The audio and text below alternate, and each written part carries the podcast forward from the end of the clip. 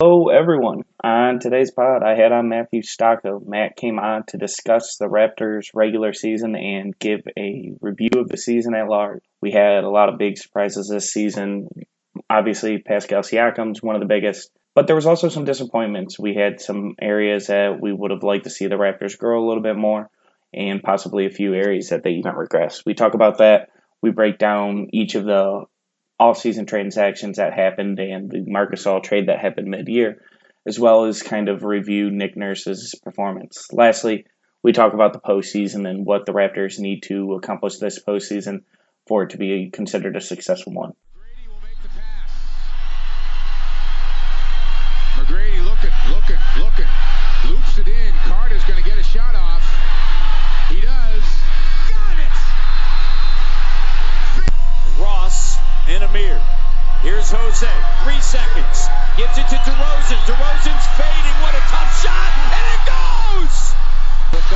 With plenty of time. Five seconds. DeRozan on the drive It's hit from the corner. Van Vliet. Van Good. A two. The Raptors lead with 1.1 to play. Matthew, how's it going? Mike, I'm not gonna lie. I have been watching Raptors like like the intro videos, like when they enter the game and like they get they, they get the crowd pumped up a bunch of times because I'm pumped up because it's finally finally the playoff season. Right, yeah. It's the regular season is ending today. We are recording this prior to the final game versus the Timberwolves. This game has a little bit of relevance for the Raptors. It will determine home court advantage in the NBA Finals should they get there. I would guess the Raptors don't play quite their full normal workload, but something kind of approaching that, maybe in the high 20s for most of the starters. Yeah, I would I would suspect so as well. I mean, I mean, I know uh, Blake Murphy uh, tweeted out the other day that they might actually be playing on Sunday.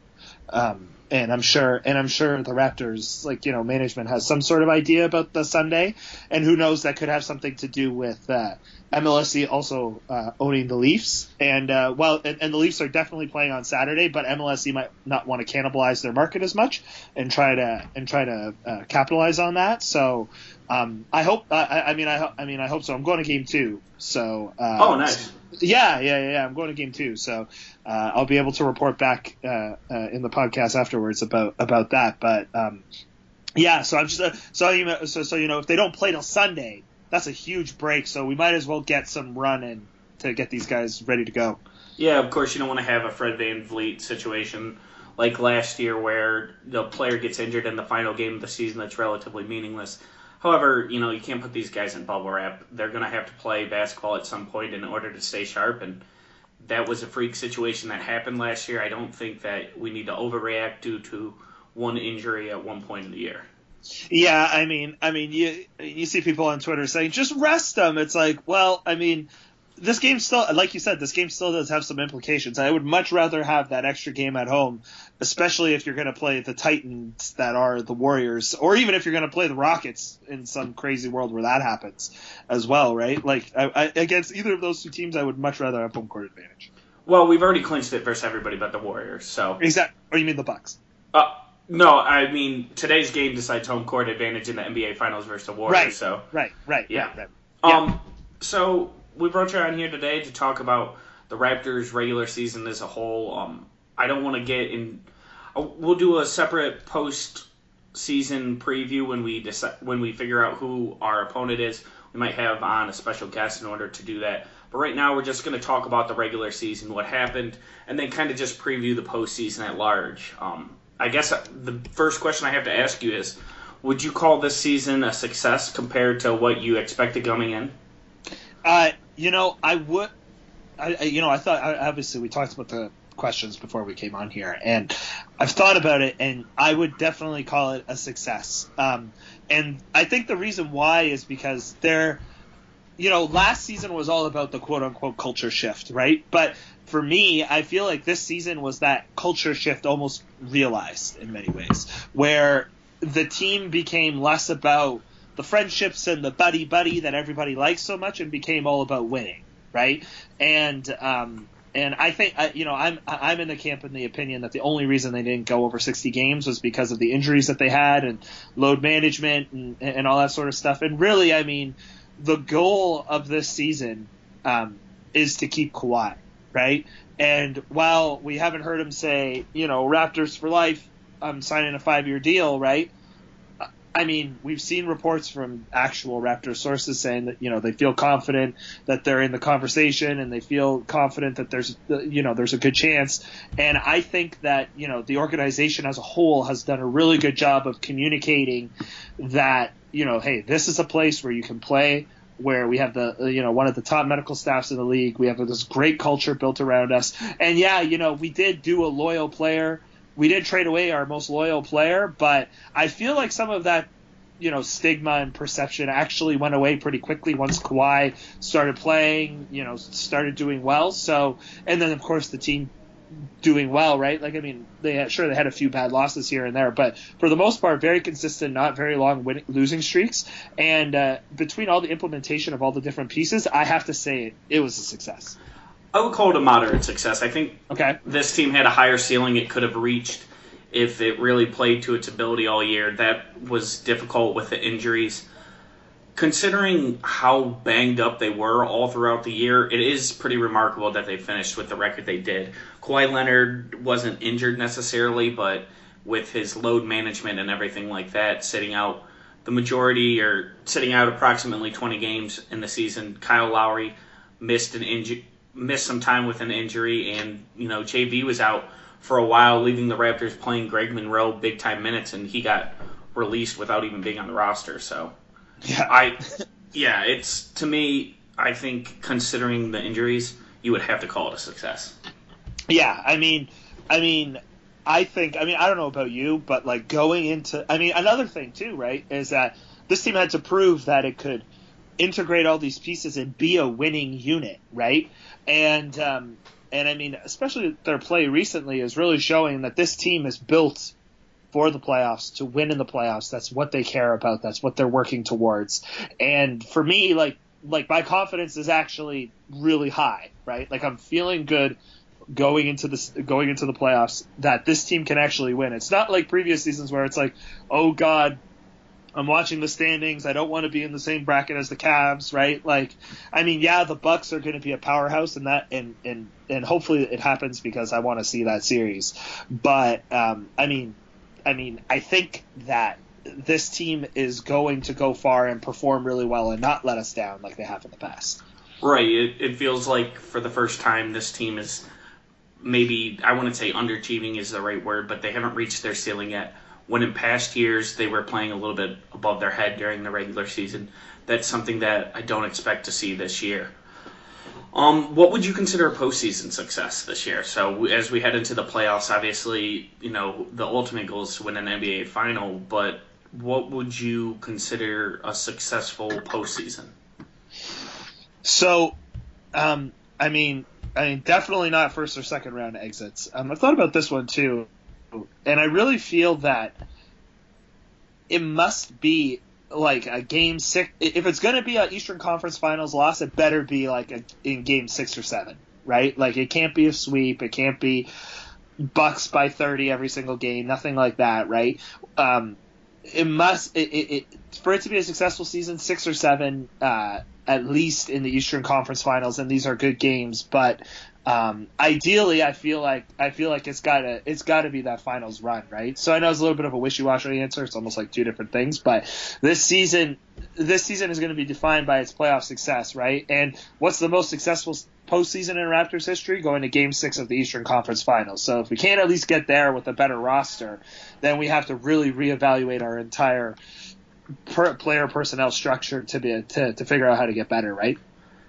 It's yeah, I, to me, if you don't win the NBA Finals, no one's going to blame you for losing no. to the Warriors, who are on the end of this dynasty, and it seems like it's the last year. Perhaps it's a little bit soon to say for sure that it's the last year, but it certainly feels as if this is starting to deteriorate in front of our eyes.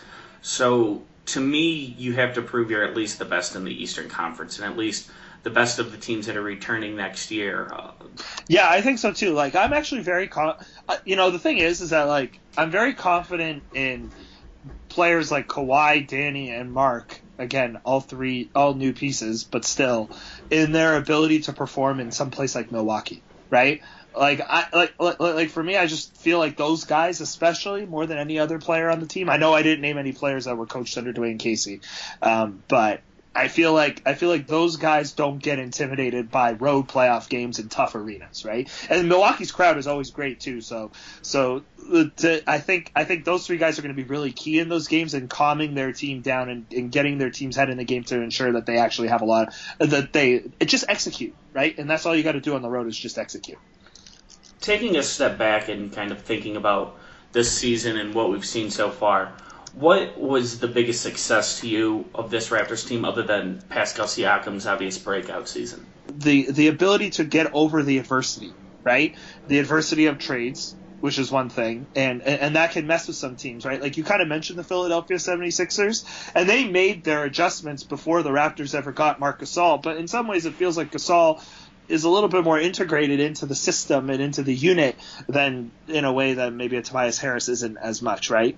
Um, and for me, and then of course the injuries, right, and managing those injuries, and I think a lot of that comes down to your leadership. I, I mean, I know people haven't necessarily been as happy with Nick Nurse as they maybe would have liked, but I think that a lot of that leadership, uh, his his quiet leadership and just leading the team through all of these different things, and the way that he's, you know, his mad scientist sort of concoctions that or, or, or, mindset that he has where he just he, he welcomes the challenge and just says hey look like i don't have Kawhi tonight but i have these i have these players. I have greg monroe. I can just throw him in there and we'll see what happens right? And, co- and, and going through those sort of changes because those sorts of big shifts and changes we've seen teams crumble under that. Even good teams for a season. That's a great point. The the adversity that this team faced this season was much greater than in years past where last year the team was unbelievably healthy, and you know they we talked about Fred Van VanVleet being injured during the postseason, but that's pretty run of the mill for a player that's you know on the fringe of your rotation to be out for some time. It's not like they were stuck with some big debilitating injuries all throughout the season. This year has been a little bit more of a rough ride when you talk about Kyle Lowry and Kawhi Leonard obviously missing serious time, and it's really funny that they missed time all during last season, but in many ways, or in pretty much every way, that this team is going to be more healthy going into the postseason itself.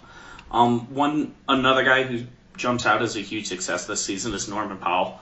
Norman Powell yeah. has, I mean, I pretty much wrote him off for dead. I'll be honest. I, I was one of those. I was one of those that thought, you know, you can trade him now and get some decent value back it turns out he went from being a pretty clear negative contract to someone who, you know, I think he's probably worth his contract. It's not like he is grossly outperforming it, but to be that after what he was last year and not in the rotation at all is just a, a monstrous success for the franchise, and a lot of that goes back to Nurse as well. I think I think for Norm, what gets me really excited is that he is actually hitting threes at a really good clip. He's finding his rhythm and he's really finding his um, uh, uh, groove within the team. And how he did that was through letting the game come to him and letting the shots come to him and much and he's he's much better at picking his spots and that's what's giving him a lot of success and I think that's what's great is that you know he he he's really implementing and learning from his peers too he'll probably never be a good decision maker.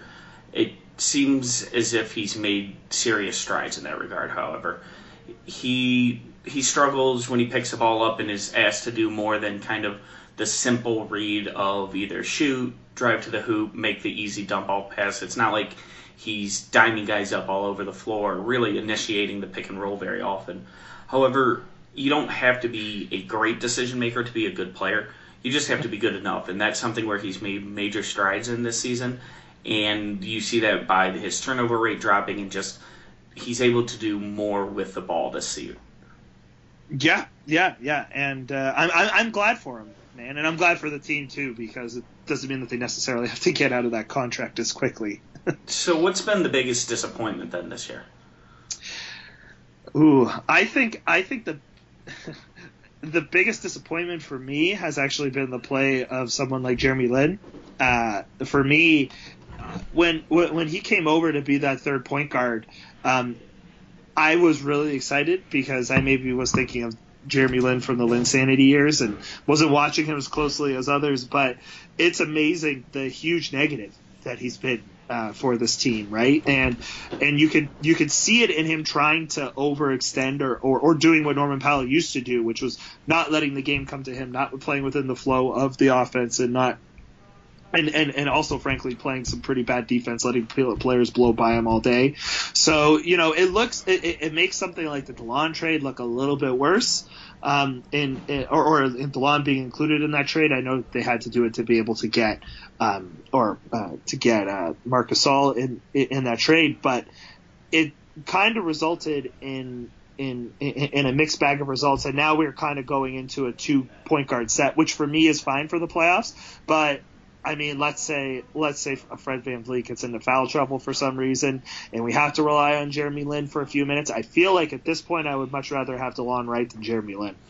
Yeah, he he's been just bad since he came to Toronto. We can try to sugarcoat it in many ways, but he's just not been a productive player. The three point shooting is the biggest thing that's really changed since him being in Atlanta. However, he also turns the ball over at a pretty high clip and hasn't been scoring fantastic within the arc. Defensively, he's fine. He doesn't really cost you. He's a pretty solid team defender, better than an individual defender, but it's not like he's really crawling into guys' skins in a way like DeLon Wright or Patrick McCaw can. So he'll probably be out of the rotation come the playoffs. To me, the biggest disappointment this season has been one, the bench. The bench is, you know, obviously from the bench model of last year – we knew that the plan was to change that up, and a lot of that has to do with Pascal Siakam being with the starters. However, they just it doesn't seem to have the same mojo as it had last season, and part of that is rotations, and part of that I'm not sure really what to put it on. And I think if either you, I, or the Raptors in general knew what the problem was, they would fix it. And the other thing is just you know games won. They won 58 games this season, and you can say that's great considering the injuries. However, you know they just it seems like this team didn't quite reach its ceiling early in the year, and hopefully they reach it later, and that will be more important. But it would have been nice to see this team play, you know, a real meaningful stretch of basketball, say during January, and run off like a 20 game win streak or something like that. Yeah, yeah, yeah. They uh, they seem to they seem to have gone on a lot of five, six game win streaks, lose a game, five, six games, lose a game, right? And while there's nothing necessarily wrong with that, um, I actually don't know off the top of my head what was the longest winning streak of the year. Do you do you happen to know, Mike? Like, did anybody hit a ten? I think it was eight, streak? but I could. It was wrong. eight. Interesting. Yeah, that's it's interesting, eh? That like last year, the what was it? The Houston Rockets went on a ridiculous run, right? And um, and in years past, we've seen a lot of those streaks. But yeah, I, I agree with you. Like the the two disappointing months of the season were were January and February, really, right? That's when they had that tough loss to. Um, the Spurs. That's when they, uh, you know, lost a couple gimme games to the Detroit Pistons, for example. So uh, who knows? Hopefully, it was just a winter lull, and now that the now that the weather is getting nicer, I know you're I know you're not in Toronto, Mike, but the weather is getting a lot nicer here. Uh, you know, is probably able to wear a sweater now; he doesn't have to wear his Canada Goose jacket anymore. So we should be good. Um, uh, you know, with this warmer weather, and hopefully the warmer weather is just going to bring better better play. Let's just kind of look at the trades this year and. And make an assessment and give your overall grade of each. Uh, okay. Starting with the Kawhi Leonard trade, what would you say your overall grade on that is? Oh man, A plus. I think uh, I think we got the missing pieces that we needed, right? Like, like I mean, Dan, I mean, I mean, I don't know if you include Danny Green in that trade as well. Well, but, yeah, because it's all part okay. of the deal. Yeah. Right. Yeah. Yeah. Like, I mean, we flipped we flipped DeMar DeRozan, a a, a player who, frankly, is is better suited as a complementary piece to an actual star, right? Um, an actual superstar than he is than he is a star himself. And uh, you know, we replaced him with one of the with, with with with a player who's had one of the best finals performances of all time, right? So I mean, and and and to be honest with you, he also has the opposite DeRozan demeanor, right? He's just a he's just a silent killer, right? Which is which is just so great to see. And then Danny Green is I mean, I mean, he's he's provided the team with the one thing that it's always lacked, which is an actual deadly three point shooter. Right? When Danny shoots a three, I even if it even if it's a bad shot, right? It's okay because the guy is in rhythm and the guy and the guy is also a great defender, right? And a great playoff performer as well. So and we flipped him for Jakob Poeltl if we're talking player for player, right? So I mean, I definitely think we got the better end of that deal, and I think it's been nothing but a success for the Raptors. So a plus. The best part about that trade is the throwing of Danny Green, and when Yeah. you're the guy giving up the key asset, typically you get to win around the margins. You see that in a lot of the superstar deals. The guy, whoever gives up the superstar, is the one who typically loses little things about the deal, the pick protection, things like that. And the fact that Masai was able to get Danny Green instead of Pau Gasol is a monster win for the Raptors in terms of what's been critical to building their team. You know, he's been one of the Raptors' four or five best players all season long. He's been one of the most consistent pieces, and he fits in perfectly into what they need. So the addition of him is really where that trade was kind of made. You know, went from a good trade and a very important trade, obviously talking about Kawhi Leonard, which is the most important part of that, but adding Danny Green is really what you know. It cost it earned the Raptors a couple wins this season. I mean, oh. and I mean the Spurs fire your medical staff, man, because those were two players that were gifted to us because of medical reasons, really, right? So, so I hope I hope they talked to their medical staff or got a new one because man, they they kind of screwed up last year. Yeah, yeah, that's totally fair. So what what would you grade the JV for Marc Gasol trade? I think I it's like like a B, B plus somewhere in there. I think, and I think the only reason why I say that is because I don't know if we've seen the full potential of Marc Gasol yet. We've seen the results with his um, with his uh, his ability his ability to be able to affect three point shooting and winning, right? I still would like to see him shoot a little bit more. I know he's really working that ball and really getting it in there. I'd like to see him be a little bit more aggressive, and I think we need that that third that three four um, or that third or fourth scoring option to really really complete that starting lineup in a great in a great way. But for me, I feel like for this playoff run and this stretch of games, I would much rather have Marc Gasol playing meaningful minutes. I feel like he can stay on the floor against faster lineups as well um, than I would JV. Even though JV is beasting in Memphis right now, and it's really great to see, and I'm really happy for him. But I just think the the the heights of Marc Gasol and just that basketball IQ and the ability to and, and just the way he fits into the team is what's needed for a long playoff run.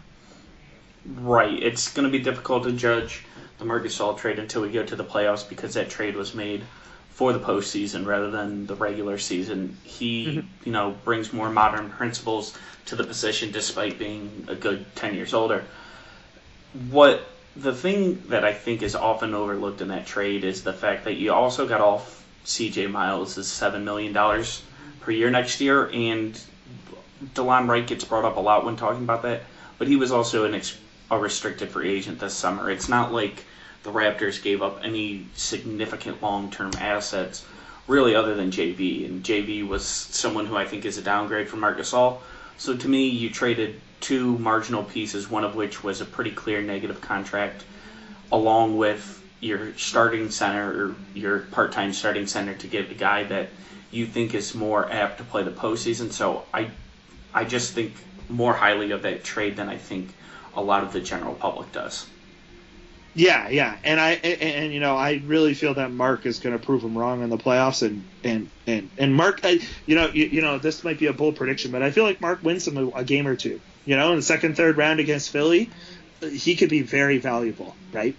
Oh yeah, I totally agree. And he's someone that matches up better with Joel Embiid and matches up better against the Bucks, and that will be most Yeah. important to the Raptors this season, especially now lining up on the other side of the bracket. It looks like those will be the two main paths to the finals, unless Boston kind of pulls a rabbit out of their hat.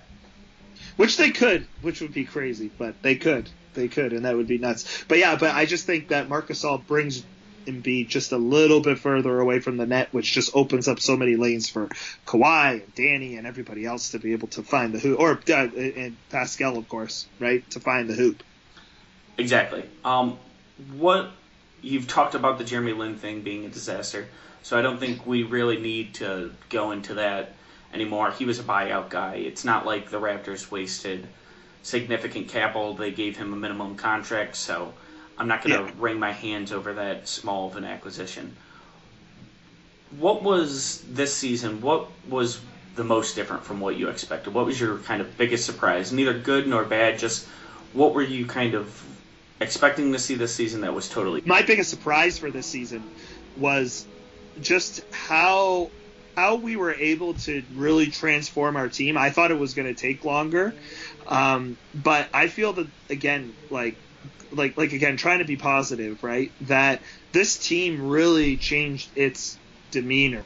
I would have to say it's the way that this team transformed into a more modern offense and more modern defense so quickly. Mostly on the defensive end. Last year, Toronto played Serge Ibaka. It's it's funny. It's just one year ago that Serge Ibaka and Marc Gasol played on the court together. Almost all of their minutes, or at least the majority of them, and now this team wouldn't even think about putting Serge Ibaka and Marc Gasol out there together for long stretches. yeah, yeah. It's the team's totally transformed the makeup of it and has become a more modern team than it was just one year ago. Um, and to me, that's really going to be critical for the postseason, particularly defensively, how they defend the pick and roll with three at times and are able to switch. That's something that we weren't able to do last year, and now with a more switchy athletic group, it's going to translate a little bit better. And that to me was just a shock to see that happen all so quickly, because right now it feels like forever ago, but it wasn't too long ago. JV and Serge Ibaka were starting alongside one another.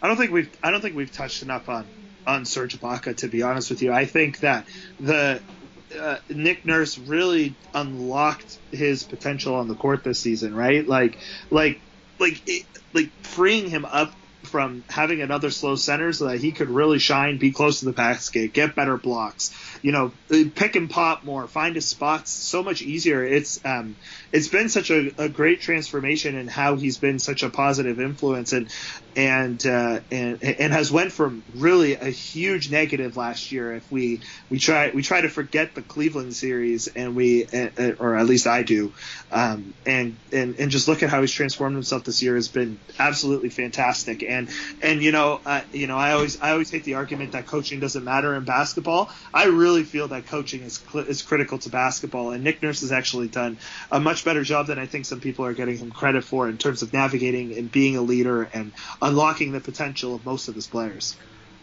That's a great point. Serge Ibaka has went from someone who was below average at his position in my eyes, and someone. Oh man, it was bad. yeah, and now he's now he's a legitimate quality starting center.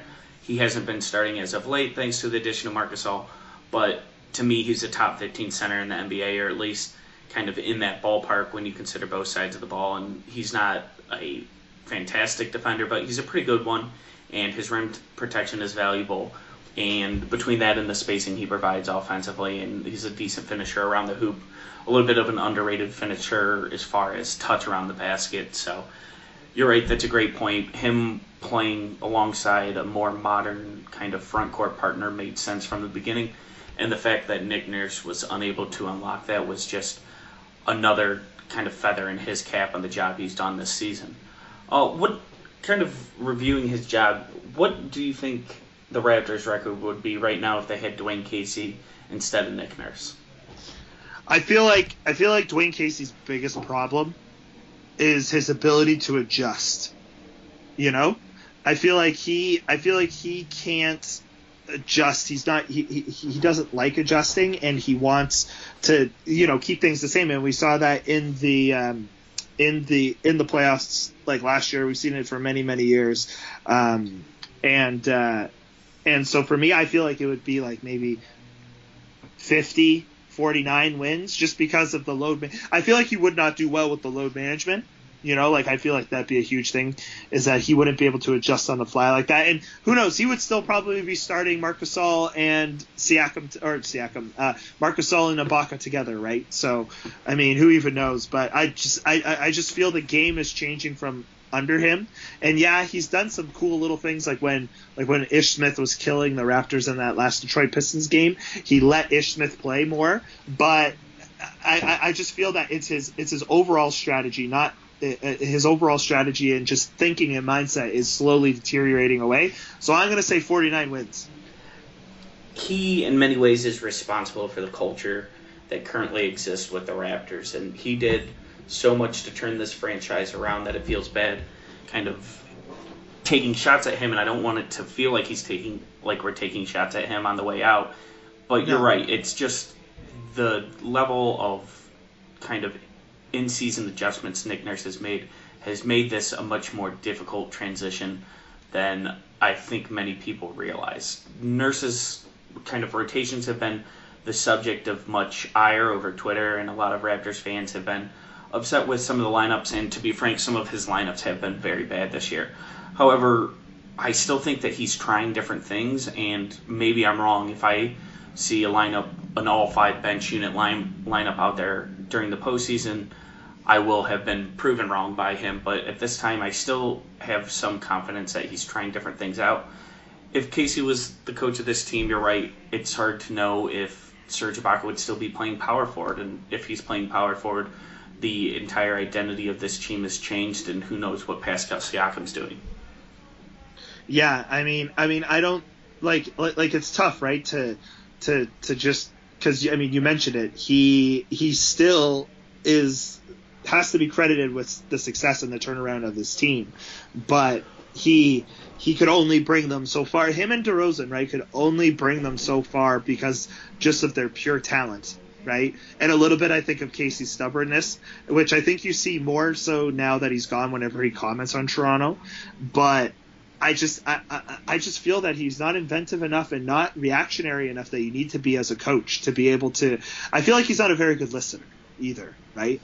And and and and that's the biggest difference is that uh, to be a good coach, you have to listen as much as you lead, and be able to listen to not only what your players are telling you, but what the statistics are telling you, and what the on-court play is telling you, and how you have to adjust within games. So, um, I mean, is I mean, I mean, is Nick Nurse is Nick Nurse a better coach than Dwane Casey? I mean, we're really about to find out, right, in the playoffs when when you know you need to bring out a when you need to bring out a play to get a bucket, right? Um, can he do things besides ISO? I mean, we're about to see, but I think that Nurse is going to prove some people um, wrong and really and really, you know, coach coach his way to a win or two um, uh, just purely on the talent alone. Lastly, Matt, is there anything that just you wanted to kind of remark or talk about this season as a whole that kind of jumped off the page to you or you thought was one of the essential storylines of this team? Look, I think you know, I kind of talked about it before, but for me, right, the the the turning point for this franchise, whichever way it goes, is whether Kawhi stays or not, right? And I think it really has to be said again that this team has done everything that it possibly can to keep him uh, to keep him happy and to keep him engaged, right? I think the organization is stronger than it's ever been, and and he sees that, right? To the point where he's actually considering it, which is something that we would have never even dreamed of before DeRozan was traded, right? And he didn't have to play. He didn't have to get invested, but he is. And that shows the strength of this team as a whole, right? And the strength of the whole cohesiveness that's going on there. And again, right, like when we talk about who's the greatest Raptor of all time, I still throw Masai Ujiri in the mix as the greatest Raptor, right? like he's like, like, like, like, you know what I mean? He's the one that's built all this up. And I think his influence on this team cannot be understated. So barring a complete collapse in the second round against Philly, right? Like I think I think I think this season has been a success and has shown that we can have a superstar, that we can have some of these things, and that the Raptors are not just uh, an ugly second cousin to the Toronto Maple Leafs, right? That we are a team that can that can win, that is a enviable organization to be around, and I think that's the biggest success of the season is really proving some of those stereotypes wrong. That sounds good, Matt. I totally agree with you. that it was very impassioned, Mike. I feel very, I feel, I feel, I feel very strongly about that. I want to see my franchise go from not being uh, laughing stock. So let's let's go get it. All right, I'm excited. Postseason time. Yes, let's go.